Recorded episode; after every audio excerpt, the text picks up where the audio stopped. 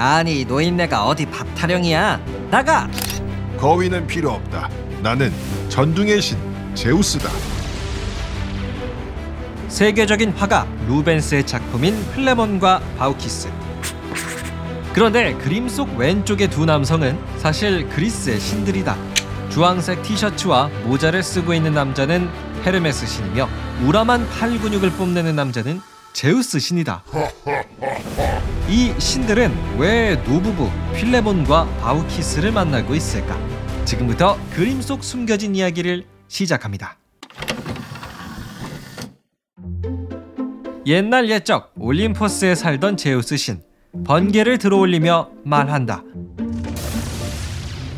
아우 심심해. 뭐 재미난 거 없나? 그러자 옆에 있던 헤르메스 신 이렇게 대답하는데 제우스님 오랜만에 인간 세상으로 내려가 보시는 건 어떻습니까? 아, 그거 아주 좋은 생각이군 헤르메스. 요새 인간들의 마음씨는 어떤지 테스트를 해봐야겠다. 아주 재밌겠어. 자, 가자 헤르메스. 아이 잠시만요 제우스님 그렇게 번쩍번쩍거리는 갑옷이랑 번개를 들고 내려가면요 지나가는 일곱 살 꼬마 아이도 제우스님의 정체를 바로 알아챌 겁니다 하, 그렇구만. 좋아. 나는 백발의 허름한 노인으로 변장을 해야겠다. 예, 저도 가난한 청년으로 변장하겠습니다. 자, 이렇게 제우스와 헤르메스는 허름한 노인과 청년으로 변장을 한 채 인간 마을로 내려왔다. 그리고 인간들의 마음씨를 확인하기 위해 테스트를 시작하는데 제우스 신이 말한다.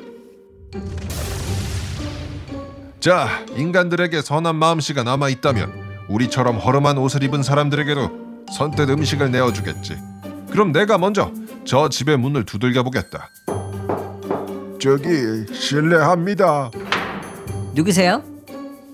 아, 예, 안녕하세요. 제가 지금 너무 배가 고파서 그런데 밥을 좀 주실 수 있겠습니까? 뭐? 아니 노인네가 어디 밥 타령이야 나가 제우스가 분노하며 말한다. 아니, 이 인간 놈들 마음씨가 왜 이렇게 고약해졌어? 확 번개로 다 뒤져버릴라. 아유 제우스님 이제 첫 번째 집입니다. 이 사람들만 마음씨가 고약했을 수도 있잖아요. 에헴. 그럼 제우스님 이번에는 저 헤르메스가 한번 두드려 보겠습니다. 실례합니다. 안녕하세요. 지나가는 청년입니다. 저희 할아버지가 며칠 동안 밥을 못 먹었습니다. 조금만이라도 먹을 것을 좀 나누어 주시면 뭐? 아니 이 젊은 놈이 나가서 일할 생각을 해야지 어디 국어를 하고 다녀 내 눈앞에서 당장 사라져 이를 지켜본 제우스 신이 말한다. 야, 헤르메스. 괜찮냐? 제우스님 번개를 빌려 주시겠습니까? 제가 다 뒤져버리겠습니다. 에헤이, 됐다.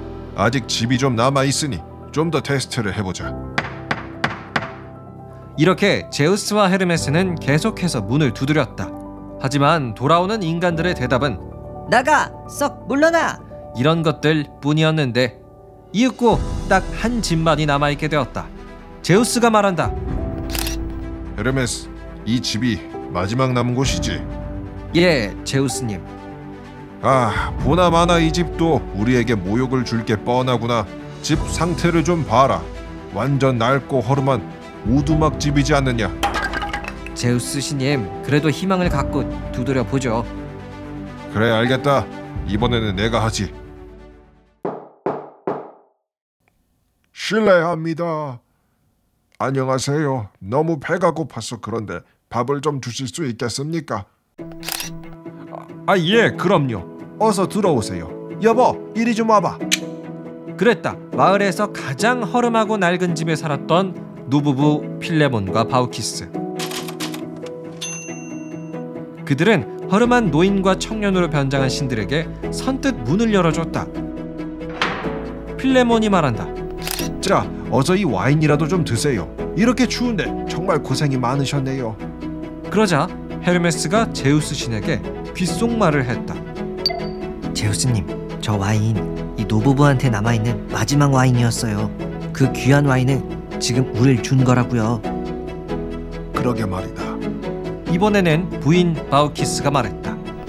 여보, 이 거위라도 잡아서 이분들에게 대접해야겠어요. 먹을 게 변변치 않네요.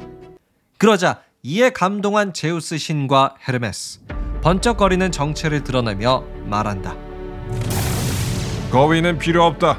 나는 전둥의 신 제우스. 나는 헤르메스다.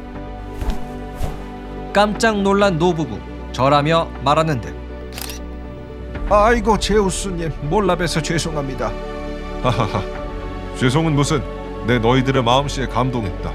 자, 내가 너희들의 소원 하나씩 들어주지. 원하는 것을 말해보거라. 남편 필레몬이 말한다. 저는 평생 동안 제우스님을 모시는 사제가 되고 싶습니다.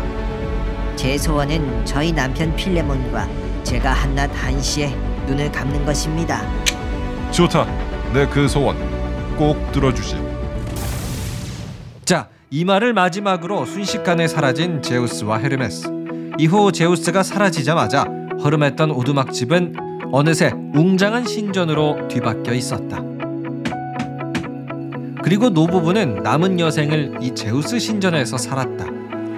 수십 년의 시간이 흘러 빌레몬과 바우키스는 소원대로 한낮 한시에 눈을 감았는데 이들이 죽은 자리에는 참나무와 보리나무가 피어났다고 한다. 지금까지 필레몬과 바우키스의 이야기였습니다. 끝. 네, 오늘은 그림 속에 숨어 있는 이야기 특집으로 제가 필레몬과 바우키스 이야기를 소개해 드렸습니다. 굉장히 흥미진진한 그림 속 신화였는데요. 자, 그런데 이 그림을요, 지금 대한민국에서 실제로 감상해 보실 수가 있어요. 바로 국립중앙박물관에서 개최 중인 합스부르크 전시회에 이 루벤스의 필레몬과 바우키스 작품이 걸려 있더라고요. 뭐 저도 실제로 보고 왔는데요. 확실히 이 그림 속 이야기를 알고 나니까 요 그림에 조금 더 애착이 가더라고요. 여러분도 기회가 되신다면 국립중앙박물관 한번 다녀와 보시는 거 추천해 드릴게요. 그럼 오늘의 이야기는 여기서 마치도록 하겠습니다. 우리 딩문이 청취자 여러분 오늘도 끝까지 함께 해 주셔서 감사드리고요. 저는 더욱 재미난 이야기로 돌아오도록 하겠습니다. 팔로우와 하트도 꼭 눌러주세요. 감사합니다. 안녕히 계세요.